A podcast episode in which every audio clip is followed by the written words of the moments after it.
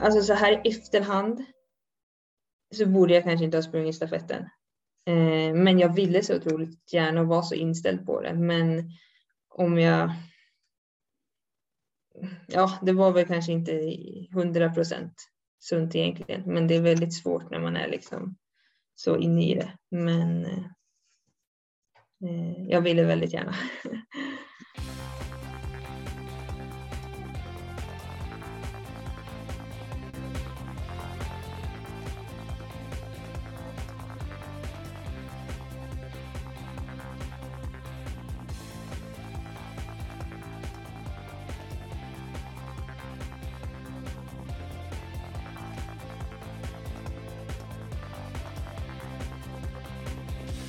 Varmt välkomna till ett nytt avsnitt av O-ringen-podden och idag säger vi hej och välkommen igen. Jag tror att det är tredje gången nu jag säger hej och välkommen till Tove Alexandersson. Hallå Tove! Hej hej! Du, eh, senast vi träffades för att spela in ett avsnitt av O-ringen-podden, det är tre år sedan. Det var i oktober, drygt tre år sedan faktiskt, oktober i Prag inför världscupfinalerna där, minns du det? Mm. Ja, jo, nu när du säger det så kommer jag ihåg det. ja, det är tre år sedan hör du och de här tre åren, 2019, 2020 och 2021, de har varit väldigt omtumlande på många sätt för många och även för dig Tove. Ja, de har varit eh, speciella och eh, annorlunda. Om du blickar tillbaka de här tre åren, vad, vad, liksom, vad plockar du fram? Vilket är det främsta minnet du har av de här tre åren sedan dess? Oj, aj, det är jättesvårt att säga, men eh, jag har haft, rent idrottsmässigt så har jag ju mest väldigt bra minnen egentligen. Det har gått otroligt bra de här åren rent idrottsligt och sen så har ju eh, varit mycket annat som har varit väldigt konstigt och eh, annorlunda. Men rent idrottsligt så har det gått väldigt bra för mig. Ja, det kan man ju lugnt konstatera. Eh, tänkte prata naturligtvis de här tre åren Tove som eh, har varit helt fantastiska för dig när det kommer till eh, orienteringssidan, men också prata om din nya idrott eh, skimo, eh, ski mountaineering eller skidalpinism som vi säger på svenska. Så jag är lite nyfiken på det också. Eh, men låt oss börja med det här 2019. Eh, de tre gulden i Norge där, eh, VM i Norge alltså. Den här sommaren fem VM-guld av fem möjliga. Och vi kan lägga till då långdistansguldet i Lettland 2018. Av de nio senaste VM-loppen har du vunnit samtliga du har ställt upp i Tove. Reflekterar du någonsin över det här faktumet? Ja, nej, det. Jag tycker också, det är helt otroligt att jag lyckas med det faktiskt. Eh, det är ingenting som jag det är mer som en dröm. Såklart när jag ställer upp i ett VM-lopp så är jag där för att jag vill vinna det. Men att verkligen lyckas med det är ju eh, ja, nej, det, jag tycker själv att det är riktigt häftigt att jag faktiskt har gjort det. Vad är den främsta orsaken till att du ändå har lyckats med det här? Eh, jag har ju gått in för väldigt mycket inför VM och verkligen gjort allt jag kan för att förbereda mig. Och eh, har ju fått väldigt mycket erfarenhet kring mästerskap och så. Att jag vet att jag eh, är bättre på att prestera när det gäller som bäst och att jag eh, ja, har den tryggheten också. Men som sagt, och så gillar jag liksom just allting, just att förbereda sig på ett mästerskap och att eh, träna mycket i den terrängen och verkligen göra allt man kan för att bli så bra som möjligt just eh, ja, de dagarna som det gäller. Och där skiljer du dig inte speciellt mycket från de andra som är väldigt framgångsrika. Du lämnar ingenting åt slumpen helt enkelt. Nej, jag försöker göra allt jag kan för att vara så bra som möjligt när det verkligen gäller. Men du är en del av landslaget, ni är på träningar, ni, ni liksom försöker att eh, få en förnimmelse och en känsla av den terrängen och de kartor som väntar under ett VM. Men hur mycket tid lägger du vid sidan om ditt privata Tove så att säga för att ändå ytterligare då spetsa och förbereda det så bra som möjligt? Mm, jag försöker ju vara på så mycket läger och så som möjligt och jag spenderar väldigt mycket tid i det landet och i relevant terräng där eh, VM ska gå eftersom jag har liksom möjligheten att göra det jag har ingenting annat som binder mig till hemmaplan utan jag kan spendera väldigt mycket tid eh, där jag vill och förbereda mig så bra som möjligt. Jag tänker alltid att jag den terrängen som VM ska gå vill jag göra så mycket som möjligt så att det ska kännas som min hemmaterräng, som att VM går på min hemmaplan. Så det är väl det som är liksom målet hela tiden inför ett VM, att det ska kännas som att det går på hemmaplan för mig. Så det är den känslan du vill ha där när du väl står på startlinjen och det är dags att leverera? Ja. Det var ett kort svar. men jag, jag, jag, förstår hur du menar verkligen, men det är inte så lätt alla gånger för att eh, det är det som är det fantastiska med våran idrott också. Att ni ställs ju för väldigt olika utmaningar och kanske också miljöer som du inte är van vid sedan gammalt, sedan tidigare. Ja men verkligen, så är det ju alltid att vissa terränger passar mig ju bättre från början medan andra får jag jobba mer med för att eh, bli bra på. Och det är ju ett, jag har ju liksom fokus egentligen på ett VM i taget och det är ett år man har på sig att förbereda sig och eh, ibland så har jag väl kanske önskat att jag vore bättre förberedd, att jag inte hunnit förbereda mig så mycket som jag velat på det här året. Men jag gör alltid det jag kan och eh, sen så vet jag att när jag står på startlinjen så gäller det liksom bara att släppa det och bara påverka det som man kan påverka här och nu. Mm. Du, eh, de där tre gulden i Norge och de här fem gulden den här sommaren i eh, Tjeckien då. Vilket VM-guld minns du bäst? Vilket är du mest stolt över av de här eh, nio senaste?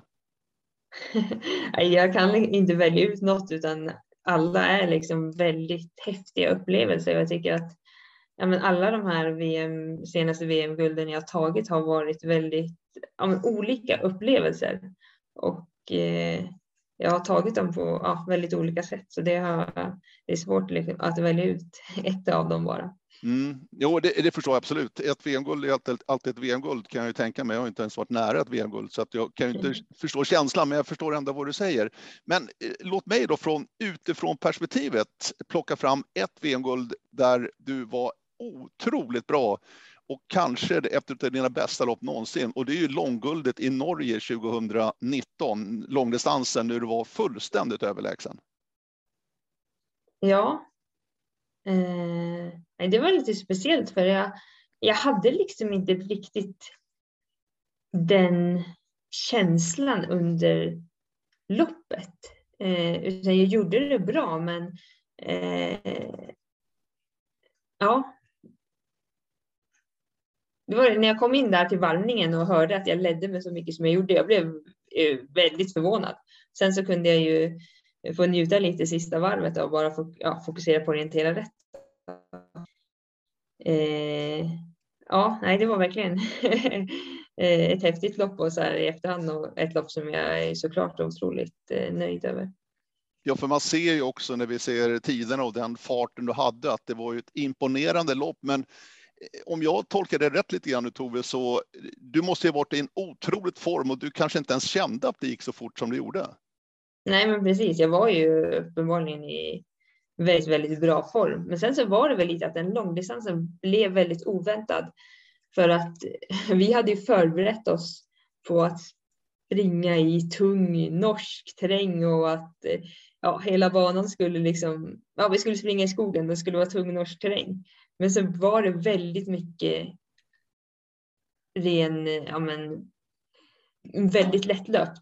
Vi sprang väldigt mycket på golfbana och jag tog ett rundvägval där jag sprang ett par kilometer på asfaltsväg. Eh, så det blev ett väldigt annorlunda lopp mot eh, vad som ja, jag hade trott innan. Men ett överlägset guld blev det där i Norge. Men eh, det höll ju på att kosta också för att du såg mm. väldigt sliten ut sen, både medeldistansen men framförallt stafetten. Ja, men det var väl lite det just att långdistansen blev någonting som jag absolut inte egentligen var förberedd på. Jag hade inte tränat på att springa liksom på platt och hårt underlag och den typen av löpning, för det var ju bara skogs-VM också. Det var ju inte sprint heller, så jag hade ju inte tränat någonting egentligen på den typen av löpning. Men sen var jag ju i väldigt bra form, vilket gjorde att jag kunde springa väldigt snabbt ändå. Men eftersom jag inte var förberedd på det så blev jag ju väldigt sliten av det eftersom jag inte var van att springa så snabbt som jag gjorde på den typen av underlag. Var det någonting du kände också att du var sliten när det väl drog ihop sig sen till medeldistansen och stafetten? Alltså. Dagen efter långdistansen så var jag ju helt förstörd i benen. Mm. Eh, men sen så tyckte jag ändå det kändes som jag återhämtade mig lite till dagen efter och till medel. Men där var det ju att jag gick ju på en rejäl syrasmäll och sprang med ja, rejält med mjölksyra ganska stor del av banan, vilket gjorde att ja, jag fick någon form av syraförgiftning för jag mådde så fruktansvärt dåligt sen efter medeldistansen och mådde bara illa och ja, jag var helt däckad egentligen. Var du någonstans nära? Det låter ju som det att du inte skulle springa stafetten överhuvudtaget. Alltså så här i efterhand så borde jag kanske inte ha sprungit stafetten. Eh, men jag ville så otroligt gärna och var så inställd på det. Men om jag... Ja, det var väl kanske inte hundra procent sunt egentligen, men det är väldigt svårt när man är liksom så inne i det. Men eh, jag ville väldigt gärna. Ja, det förstår jag verkligen. Men fick du sota lite grann efteråt också? Det tog lång tid för att komma tillbaka och återhämta dig ordentligt. Oj, det minns jag inte. Det var ju liksom VM som var det absolut mm. Eh, viktigaste och jag var ju så otroligt nöjd över vad jag presterade där. Så jag, eh, jag tror inte det tog så farligt lång tid i alla fall. Det tror jag inte. Men det gav ju också rejäl utdelning förutom de tre VM-gulden då Tove. Så i januari 2020 så var ju du eh, Idrottsgalans drottning verkligen. Vad minns du av den där kvällen så här nu? Det är snart två år sedan vet du. Ja, det var ju en väldigt speciell kväll och någonting som jag, ja men väldigt annorlunda mot allting annat jag har upplevt. Eh, så det var ju såklart en väldigt häftig upplevelse. Eh, men det känns som att eh, jag är nöjd med att ha upplevt det en gång. Sen föredrar jag att vara ute och springa i skogen egentligen. Säger du det? Ja. Men du såg ut verkligen att njuta av den där kvällen, för du var verkligen drottning med både Jerringpriset och som krona på verket verkligen. Braggullet visste vi redan sedan tidigare, men också bästa kvinnliga idrottare då året, idrottsåret 2019. Det var ju helt fantastiskt och inte bara för dig Tove, utan för oss alla inom den här idrotten. Ja, men verkligen. Det var ett eh, ja, väldigt häftigt. Men sen blev det ju lite märkligt när pandemin då rullade in här i mars ordentligt i Sverige. Så du hann ju aldrig liksom komma ut och få visa upp det och njuta och liksom eh, med Jerringpriset och Braggullet och alla de här priserna det där året. För att 2020 förra året blev ju helt förryckt verkligen när det gäller orienteringsverksamheten. Hur, ja, du, nej, hur tacklade du det? Mm. Alltså grejen var att jag blev ju sjuk i covid direkt när det kom egentligen. Så jag blev sjuk där i månadsskiftet mars-april. Mm, och hade ja, men riktigt hög feber i över två veckor. Så jag var ju rejält dålig. Och sen så gjorde jag massa undersökningar efter det, hjärtundersökningar och eh, allting såg ju bra ut till slut, men det tog väl sju, åtta veckor innan jag fick börja träna igen. Så för mig så var det ju på sätt och vis väl ja, skönt att det inte var någon orienteringssäsong då, för jag missade ingenting. Jag var liksom eh, in, ja, hemma i, på mitt rum i, i princip två månader, men jag missade ingenting. Eh, och sen så fick jag väldigt eh, gott om tid på mig att eh, ja, men, stega upp träningen väldigt lugnt och försiktigt och hade egentligen ingenting att stressa för. Så för mig så var det ju ganska skönt att läget var som det var. Eh, och att jag bara kunde få lugn och ro och träna och komma tillbaka på ett bra sätt. Mm. Han du under den här långa sjukdomsperioden som blev då för dig Tove, han du någonsin bli orolig hur det här ska påverka min karriär framöver. För att jag menar, det är ditt levebröd. Du är professionell idrottare på absolut världsnivå. Jag menar den här sjukdomen och vi visste ju inte jättemycket då heller initialt där av den här pandemin när du drabbades väldigt snabbt där också. Han du och fundera och, och bli orolig för din karriär?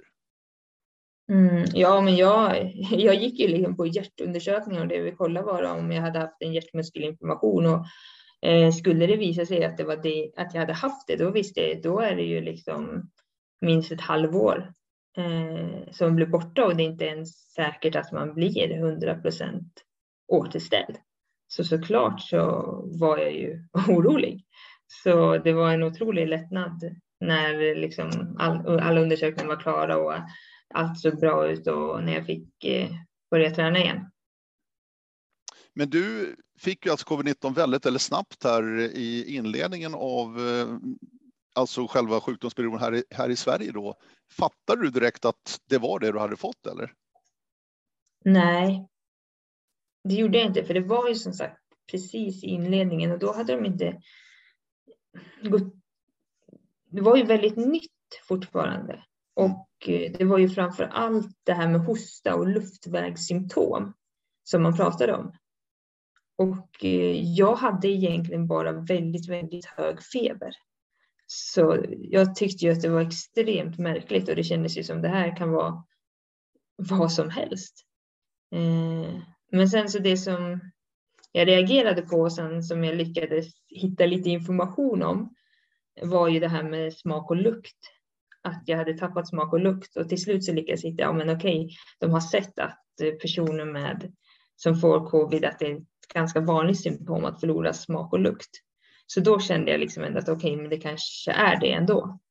Men ja, det är ju väldigt eh, ja, annorlunda sjukdom som kan eh, ja, finns ju så många olika symptom för det så har man det ju visat sig nu då. Mm. Så nu ja, vet ju så mycket mer om sjukdomen nu än när jag fick den där första gången.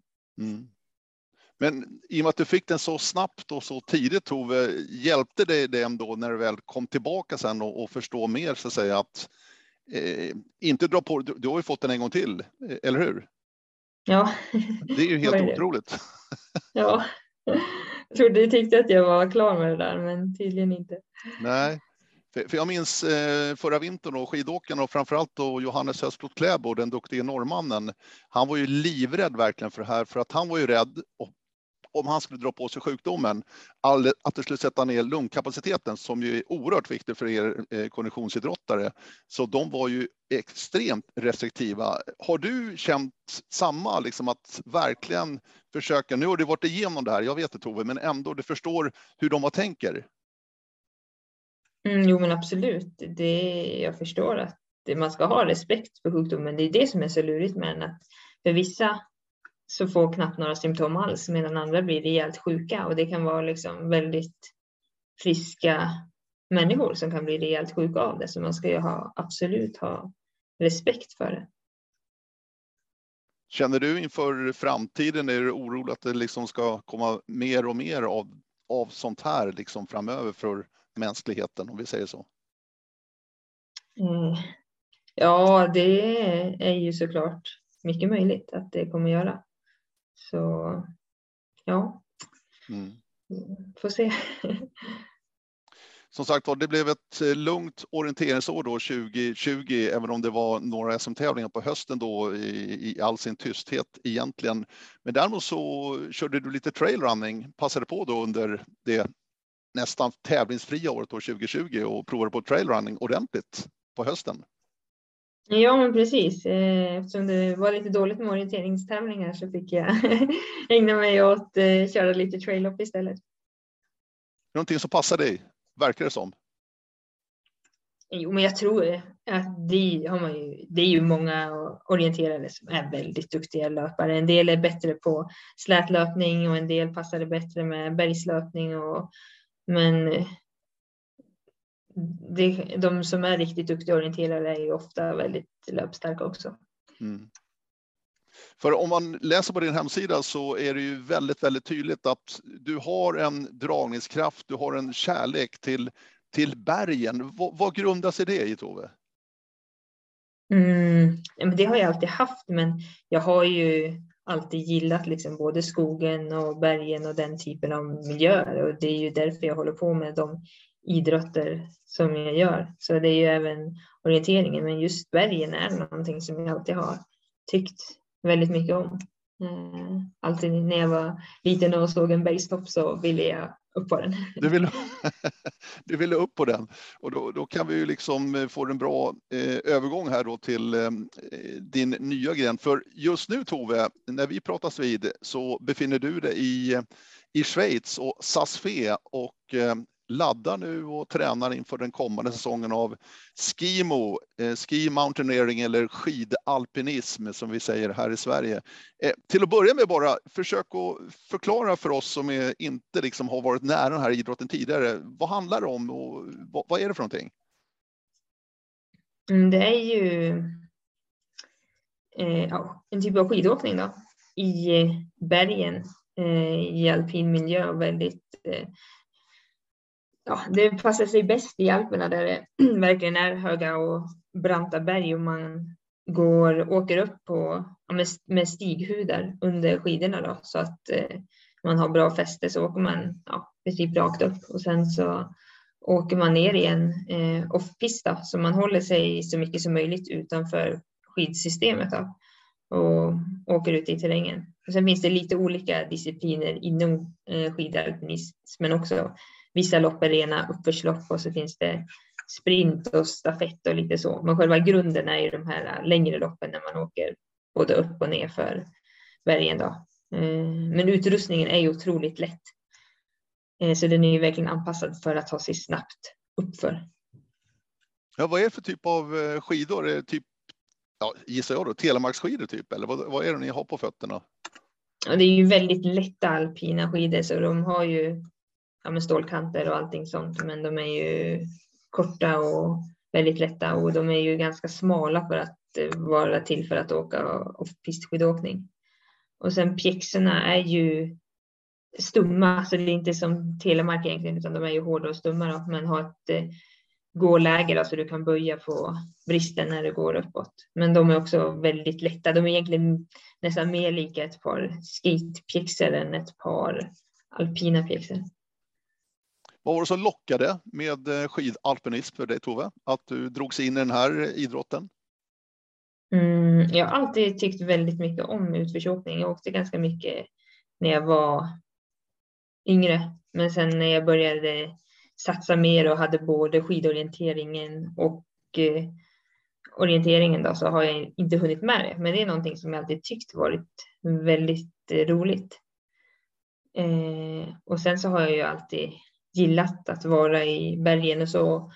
Eh, jag började ju sprang några skyrunning-lopp först och tyckte att det var väldigt kul och väldigt häftigt att få tävla i de miljöerna. Eh, men att det var väldigt svårt att kombinera med orienteringen då på sommaren.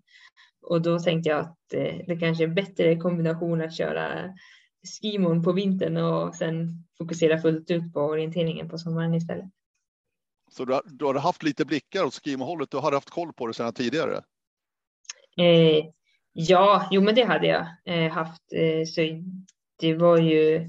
Jag hade ju tankar om att jag ville testa det och sen så kände jag att eh, nu är det dags. och du har gjort, vad ska vi säga, är det ett par säsonger nu Tove, du har provat på det rent tävlingsmässigt? Ja, men två säsonger mm. som jag har kört och det är egentligen två. Jag skaffade utrustningen precis till när jag började egentligen, så jag har inte kört någonting innan jag började tävla egentligen, utan jag var iväg på ett läger precis innan första tävlingarna och sen så har det bara dragit igång. Men ta oss tillbaka första tävlingen, alltså, vad, vad kände du? Vad, vad, hade du för tankar? Vad hade du för målsättning när du stod där? För du som en van rutinerad vinnare på orienteringssidan, här var du ju en nybörjare om man får säga så ja, men jag tycker det är kul. Jag tycker det verkligen är roligt att göra nya saker och att utmana mig själv. Så jag tyckte ju att det var väldigt spännande och väldigt roligt att få testa någonting helt nytt. Hur gick det där då? Första tävlingen? Mm. Men det gick, det gick bra. Alltså jag hade lite strul och så. Eh, tappade en skida två gånger och lite sådär. Men annars så gick det bra. Jag tyckte det var väldigt kul. Jag, tror, jag kom femma tror jag på den första tävlingen men hade liksom häng där på, eh, ja men i alla fall eh, pallen. Så det var ju väldigt, eh, nej det var ju väldigt roligt och första tävlingen gav ju verkligen mer smak. Är det gemensam start det här eller hur, hur fungerar det? Ja, men precis det är det. Så att alla drar iväg samtidigt och sen är det en markerad bana, ni, ni, alltså uppför berget då, så vet ni exakt eller går ni efter karta eller hur funkar det? Nej, precis. Det är ju en markerad bana då, så de har åkt upp med ja, skidor innan egentligen. Så det är liksom, ja, det är banan är gjord liksom eh, av ja, skidåkare som har åkt upp den då och sen så flaggar de banan så att man ska hitta den då. Och, och, hur brukar loppen utvecklas? Är det någon som sticker direkt eller är det lite samlad tropp i början? Eller hur, hur utvecklar sig loppen normalt sett? Eh, ja, men det är ju en Franziska Axel som är väldigt stark och vinner i stort sett alla loppen. Och hon brukar ju dra iväg i väldigt bra fart direkt. Lite, lite, det, är absolut ingen, här, det är absolut ingen taktikkörning utan det är bara att köra på så hårt man kan. Det låter lite som Therese Johaug alltså på längdsidan. Ja, jo, men lite så. Och din styrka då Tove, du gillar att åka alpint sa du, men med dina fysiska eh, förutsättningar så måste det ju ändå vara bra uppför. Eh, jo, men absolut. Eh, jag skulle säga att jag är liksom ganska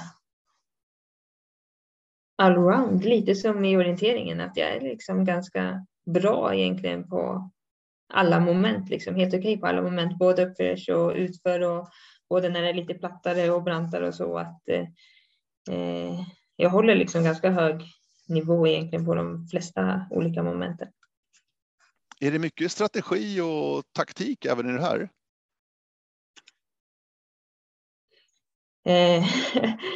Eh, jag, jag, tror inte det är så mycket taktik, men det är okay. för att jag, så, jag, jag, fokuserar så mycket på mig själv så det är möjligt att man ska vara taktisk på något vis, men det, det har inte jag kommit på ändå.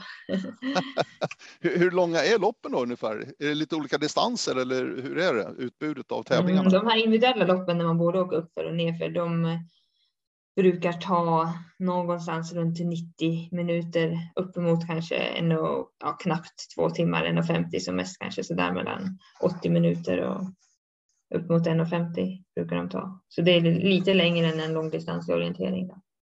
Och sen så är det lopp som är ren vertikal som är rent uppförslopp. Mm. Eh, och de brukar vara runt en halvtimme ungefär. Och sen är det sprint som egentligen är gjord ungefär som längdskidåkningen sprint med hit och semifinaler och finaler och ett kval först och att ja, de tar varje lopp ungefär tre, fyra minuter eh, och då åker man både upp för och ner och kör ja, man mot man i hita. Och sen så finns det teamloppen som egentligen är själva grunden i sporten som är längre lopp där man är ute i kanske tre, fyra timmar och det är ofta också flerdagars tävlingar. Och då kör man i lag eh, om två till tre stycken då, som man ska hålla ihop då, tillsammans under hela loppet. Mm. Så det är väl de disciplinerna som finns egentligen. Just det. Vad, vad passar dig bäst så här långt? Vad, vad känner du mest för? Mm. Ja, men det som jag tycker är roligast är nästan de här längsta loppen. Eh, de här lagtävlingarna. Jag har bara kört ett, men det var väldigt kul för då kom man ju verkligen långt ut i bergen och det var verkligen ett Eh, ja, det var lite mer äventyr och eh, det var ju väldigt utmanande också att tävla så länge på hög höjd. Och, eh, det var en häftig upplevelse. Och annars är det de individuella loppen då, som jag gillar bäst som är lite samma sak då, men att man kör själv. Så det är ju, jag föredrar ju dem när man ja, både åker upp och ner. Men jag kan tänka mig, du pratar och säger det att eh, det är framförallt Alperna som det här är stort och ni måste ju ändå vara i, på fantastiska platser och underbara miljöer i den här, i den här eh, sporten. Ja, verkligen. Man får uppleva väldigt mycket och det är väldigt många fina ställen som vi är på.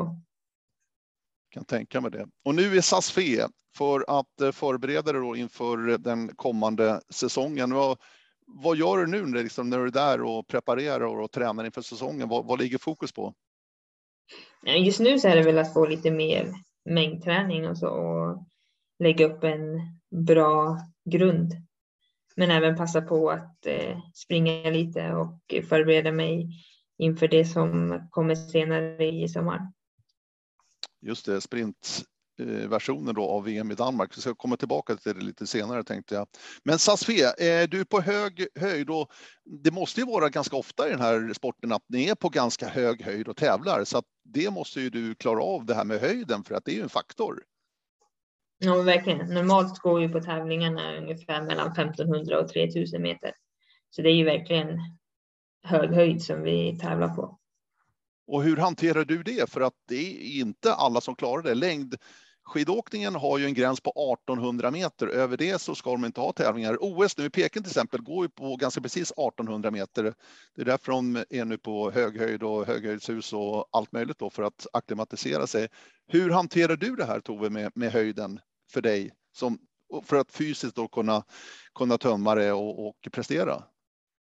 Det är ju lite an, det är annorlunda att tävla på hög höjd, så är det ju verkligen. Eh, man måste vara lite mer noggrann med var gränsen går. Att går man över gränsen då straffas man så mycket mer än om man gör det på lågland. Eh, men annars, jag tycker inte skillnaden är jättestor. Jag menar, även när du tävlar på lågland så blir du ju trött och tar i så mycket du kan. Mm. så så sätt så tycker jag inte... Att det som är stora skillnaden är just om man går på för hårt, att det straffar sig betydligt mer och lite samma sak är man i lite sämre form eller sämre slag så gör det mycket mer skillnad att vara det på hög höjd. Är man sliten och trött så är det inte kul att tävla på hög höjd. Eh, på lågland så går det alltid, men när man är på höjden då gäller det att vara lite mer fräsch och utvilad och eh, att man ändå är i bra form. Klubban kommer liksom lite enklare på hög höjd. Ja, men precis, verkligen. Ja, väldigt spännande. Du, den säsongen nu som står för dörren här 2021 22 då vintersäsongen. Hur, eh, hur ser det ut för dig tävlingsmässigt? Vad, vad ser du fram emot? Vad har ni för stora tävlingar som väntar här till vintern? Men mina två huvudmål för den här säsongen är egentligen EM som kommer att gå i Spanien, i Pirena, i mitten av februari. Och sen så är det en VM i team som är ett av de här längre loppen då, när man kör i lag. Eh, som går i slutet av mars. Eh, så det är väl egentligen de två som jag har som huvudmål och sen Eh, även Pyramenta som också är ett av de här längre teamloppen eh, som jag kommer köra och eh, som jag också ser fram emot väldigt mycket. Och sen så kommer jag köra en del världscuplopp, men jag kommer inte satsa på hela världscupen. Innebär här då att du kommer vara väldigt mycket nere i Europa eller hinner du hem någonting också till, eh, till Dalarna mellan varven? Mm, ja, jag kommer nog tillbringa i stort sett hela vintern. Eh, ja, här nere i Europa bland bergen. Hur löser du det liksom? Eh, boende och annat. Har du hjälp eller är du väldigt mycket själv liksom när du är ute? Hur, eller hur funkar det? Mm, ja, men det är lite olika. Vi har ju en del läger och så med skimolaget när vi är tillsammans och även att vi kan ordna lite egna läger där vi kan vara tillsammans och sen eh, känner jag lite folk här nere och så blir det väl en del tid som jag är själv. Eh, men jag försöker ju att få ihop så mycket som möjligt tid tillsammans när jag kan vara tillsammans med andra. Då. Mm, jag förstår det. Eh, de här tävlingarna, EM då till exempel i Pyrenéerna och ett VM i Tinn lite senare i vinter här. Hur mycket vet du då om de tävlingarna? Bansträckning och annat så att du kan preparera för de bitarna också? Eller är det väldigt hemligt sådana här saker? Ofta så kommer informationen ut ganska sent. Och, eh, eh, men sen, jag är ju fortfarande ganska ny, men jag tror att ofta så återanvänder de ganska mycket banor om det är på samma ställe, att det är ganska lika banor mot som de har kört tidigare. Men sen är ju den här idrotten också väldigt väderberoende. Ja, jag kan tänka mig det. är ofta att banorna kan ändras liksom kvällen innan beroende på vädret och så vidare, så man vet att man kan aldrig riktigt veta vad det är som eh, väntar. utan det kan ju ändras på morgonen innan också, liksom banor och så. Så det, eh, ja, det gäller att vara flexibel och beredd på det mesta. Mm. Har det hänt någonting i de här säsongerna du har varit igång här med, med skimor eller väder och vind? För jag menar, det kan ju växla också bara från start och mitt i loppet liksom kan du dra in både hårda vindar och snöfall och allt annat. De är ju väldigt noggranna och har ju väldigt mycket säkerhetstänk, så det är ju snarare så att de ställer in tävlingar eller skjuter på starten och så för att det var, eller att de kör tävlingen liksom i en väldigt säker miljö eh, mer att man får köra en varvbana på en lite lägre höjd och där det är säkert. Så det är liksom aldrig som man har eh, ute på tävlingen känt att det är liksom osäkert, så osäkert. Då. Men det kan ju gå, det som är är ju att det ibland kan vara väldigt, att det kan vara dimma och så, att det kan mm. vara svårt att se. Eh, så det har ju kommit in ibland att det kommer in den typen. Så, men ja, jag har aldrig liksom känt mig orolig på det sättet när jag har tävlat. Nej. Vilken är din bästa prestation så här långt i eh, ski, din skimo-karriär, Tove? Mm, jag skulle nog det som jag värderar högst är eh, att den, det världscuploppet som jag vann på ja, det individuella loppet, då, det här när man åker både upp och ner, det längre loppet. Då. Det skulle jag säga att det är den, det som jag värderar högst. Vart var någonstans och vad var det som fungerade så bra just den dagen för dig? Eh, det var i Italien eh, och det är svårt att säga. Jag har ju varit ganska nära. Det är Axel som vann alla andra eh, av den här typen av lopp. Och jag hade ändå varit ganska nära henne på andra lopp också inom en minut. Eh, så det är ju inte jättemycket tid på när man är ute runt 90 minuter. Så jag vet, det kan hända att hon hade en lite sämre dag och att jag lyckades slå henne för det. Eh, så, ja. Men det var väldigt kul och väldigt häftigt. Och sen så också för att det loppet var kanske också det häftigaste loppet som var mest ute i eh, ja, men lite mer ute i vildmarken för det var ingen eh, alpinanläggning där. Annars har vi ofta liksom att man ändå har utgått från en alpinanläggning och att man har åkt lite i pisten. Men det här var verkligen bara direkt rakt ut bland bergen. Så det var, ett, det var det, också det absolut finaste loppet tyckte jag. Så det var väldigt kul att få vinna det. Är du aldrig rädd Tove? Jag menar det här är kan vara rätt dramatiskt kan jag tänka mig, i alla fall utför. Uppför går väl an, men utför tänker jag.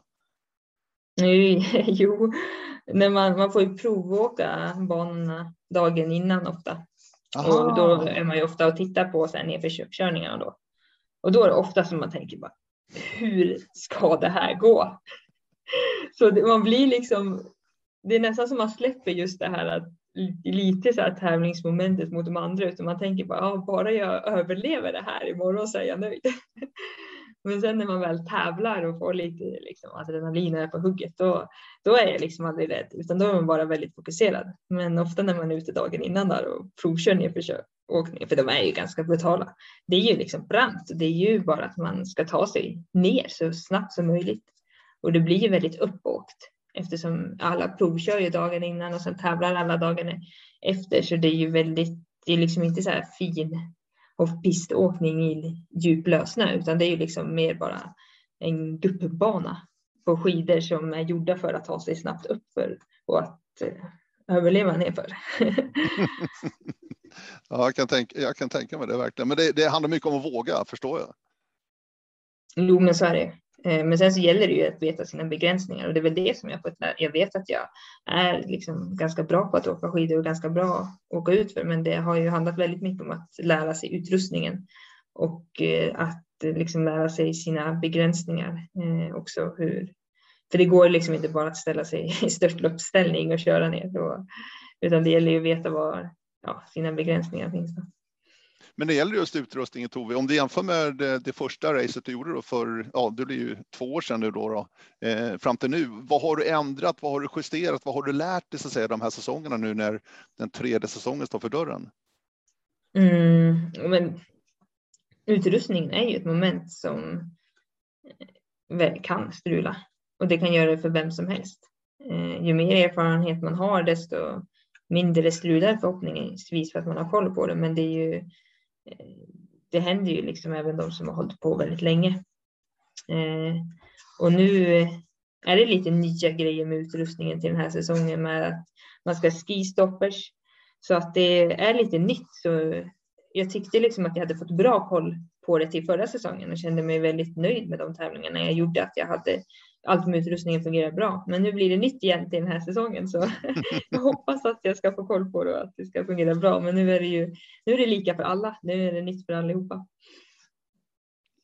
Eh, just det här med, eh, jag tänker på skidskyttet, de håller på och tränar väldigt mycket på av med geväret, ner på mattan, lägga sig till rätta och få iväg skottet så fort som möjligt. Alltså väldigt mycket detaljjobb.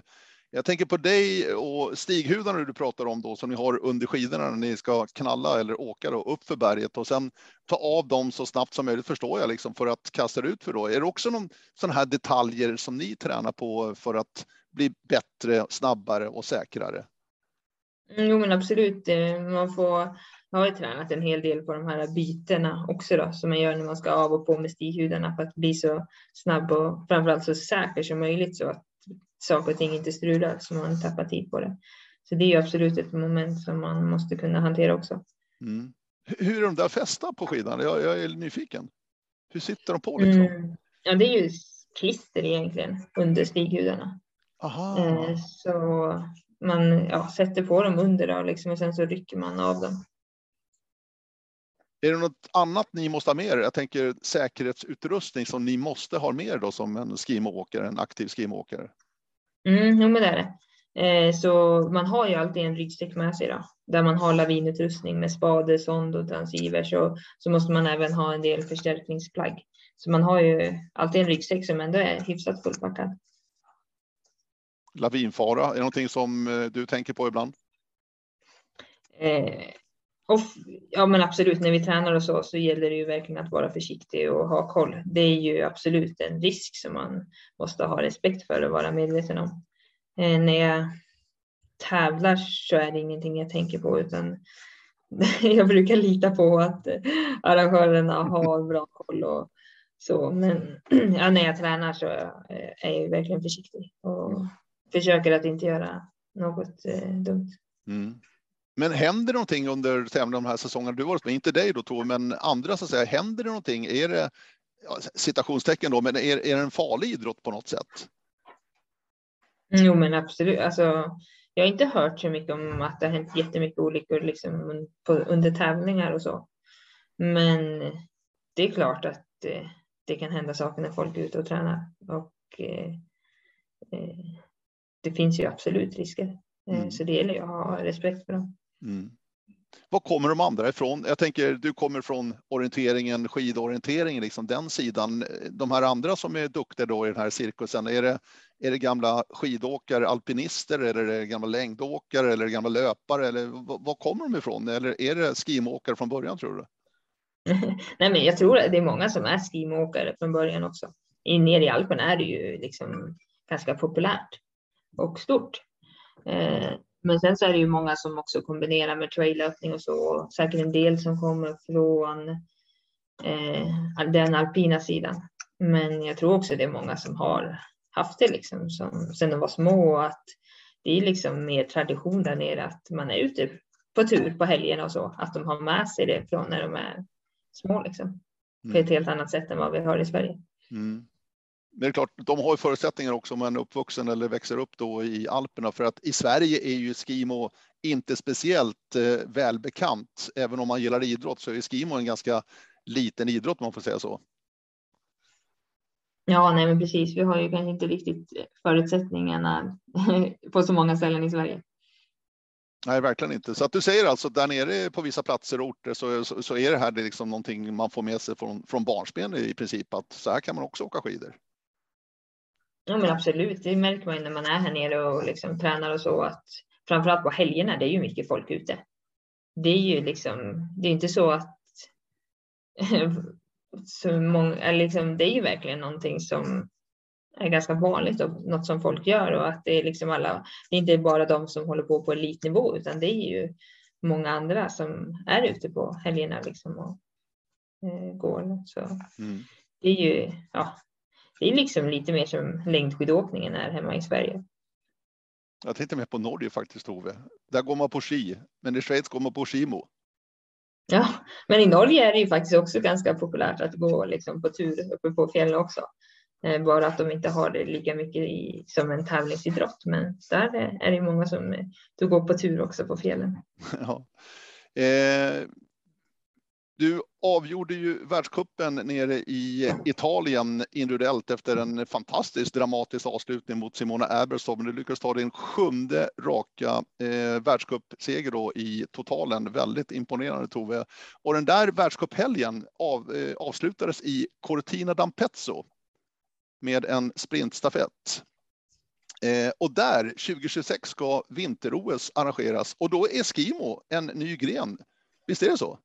Ja, men precis, det stämmer. Hur känner du inför det? Är det någonting som lockar? Det är ändå fem år bort, men eh, du är ju inte ens 30 än, Tove. Nej, precis. det är ju ganska långt kvar. Eh, så det är svårt att säga. Just, jag är ganska så fokuserad på ja, men de, det som jag har närmast framför mig. Men det är klart att det, eh, så som jag ser det nu så vill jag ju fortsätta med skimon och satsa på det. Och jag tycker väldigt, det är väldigt kul med elitidrotten, både orienteringen och skimo. Så jag har inga tankar på att sluta än i alla fall.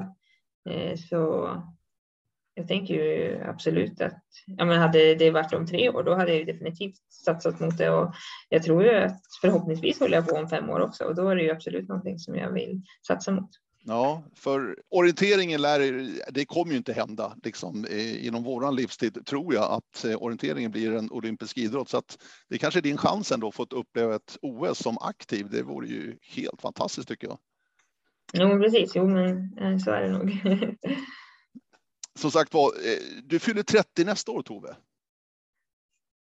Ja. Hur, vad reflekterar du över det faktumet? Är det någonting du funderar över eller att tiden går, jag blir äldre? Du förstår vad jag menar?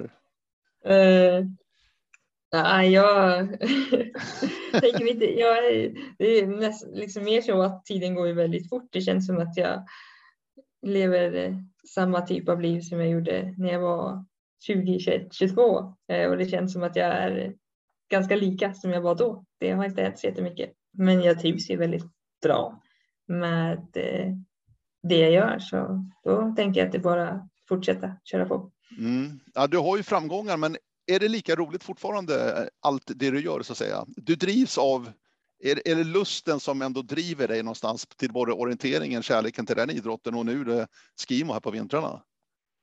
Ja, men så är det. Jag tycker det jag märker kanske skillnad från när jag var yngre, kanske framförallt när jag var liksom junior och så, så var det ju att tävla som var det som jag tyckte var absolut roligast. Jag ville ju helst tävla varenda helg två gånger. Och, eh, men det är väldigt skillnad nu tycker jag liksom att jag eh, tycker nästan det är roligare att med träningen och just det här att förbereda sig inför målen, att lägga en plan och verkligen köra efter den och att jag inte behöver ha eh, viktiga tävlingar varje helg utan att jag hellre liksom lägger fokus på färre tävlingar och verkligen förbereder mig så bra jag bara kan till dem och kunna få lite mer längre träningsperioder att jag uppskattar det väldigt mycket.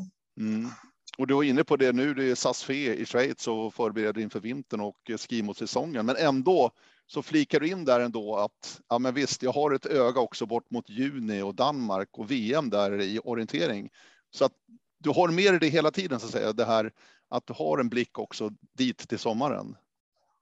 Jo, men det har jag eh, absolut. Eh, sen så kommer det säkert komma i perioder i vinter där jag enbart kommer fokusera på skimo och den träningen. Men nu när det är ett tag kvar till de tävlingarna drar igång så väljer jag att liksom lägga en bra grund på båda två så att jag har det till ja, senare i vinter och sen till våren. Känns det lika spännande skulle du säga för din personliga del Tove att satsa mot ett ett urbant VM då, ett sprint-VM i Danmark som ett skogs-VM? Jag tycker det är skogen som jag tycker är absolut roligast och det som jag satsar mest mot. Men jag tycker ju att det är kul att få en liten annan utmaning, att verkligen testa att gå eh, in all in för sprint, för det har jag egentligen aldrig gjort, utan det är ju alltid varit skogen som har varit mitt huvudfokus. Så det ska bli kul tycker jag att verkligen få fokusera 100 procent på sprinten. Men sen eh, så är det ju egentligen skogen som jag tycker är roligast. Så är det.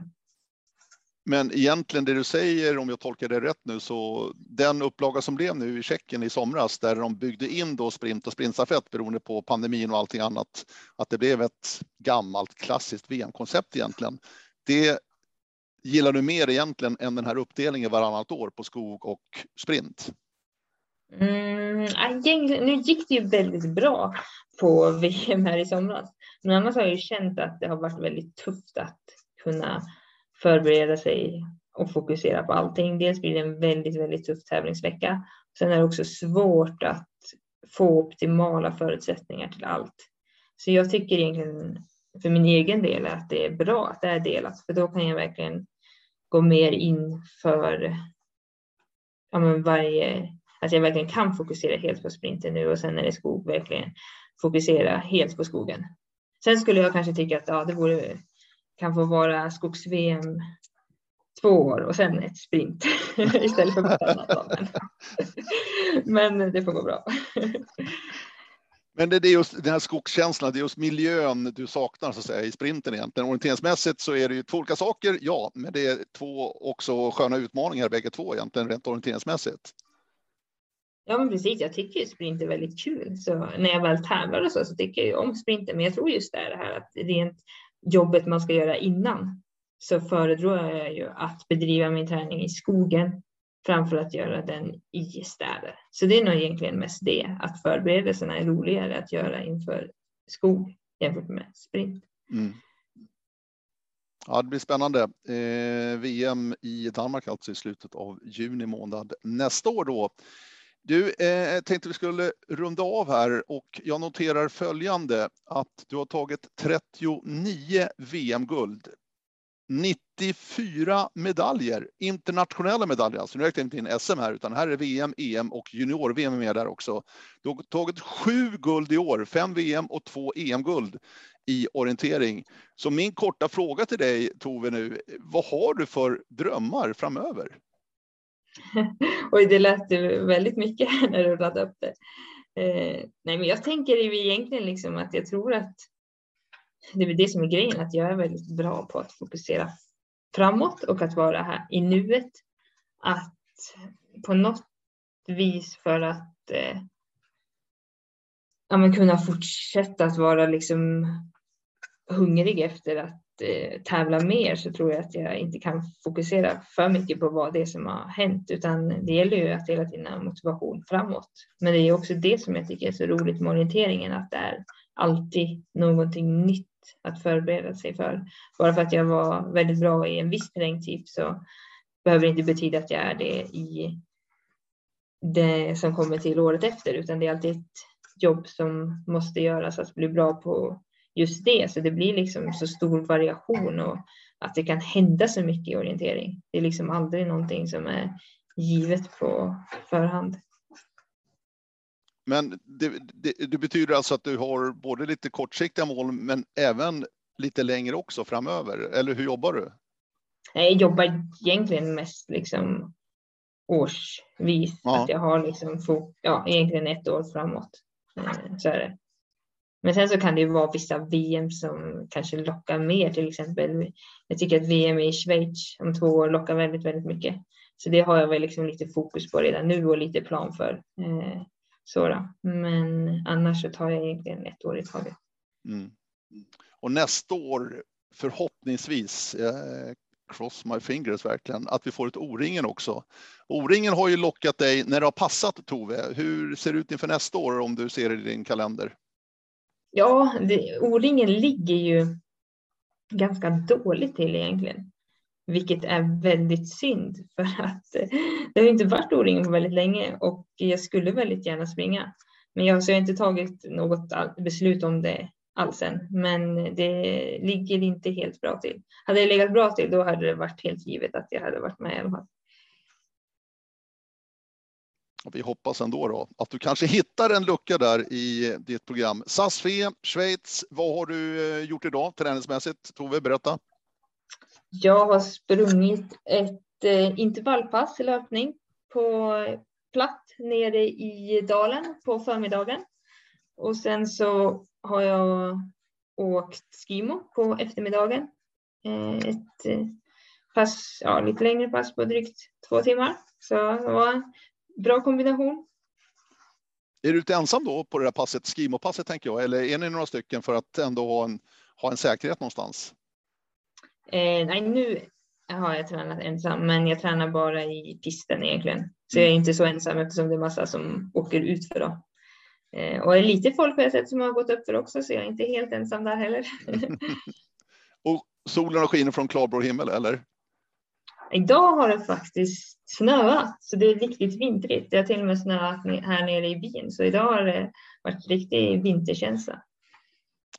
Härligt. Eh, stort tack Tove Alexandersson. Fantastiskt kul att ha dig med och eh, önskar dig all lycka nu i eh, vinter här med Skimo-säsongen. Så att stort tack Tove. Ja, tack själv. Och tack till er som har lyssnat också. Eh, O-ringen-podden alltså med Tove Alexandersson. Hör gärna av er. Adressen som vanligt, mailboxen alltid öppen, radio snabel Vi säger tack och hej!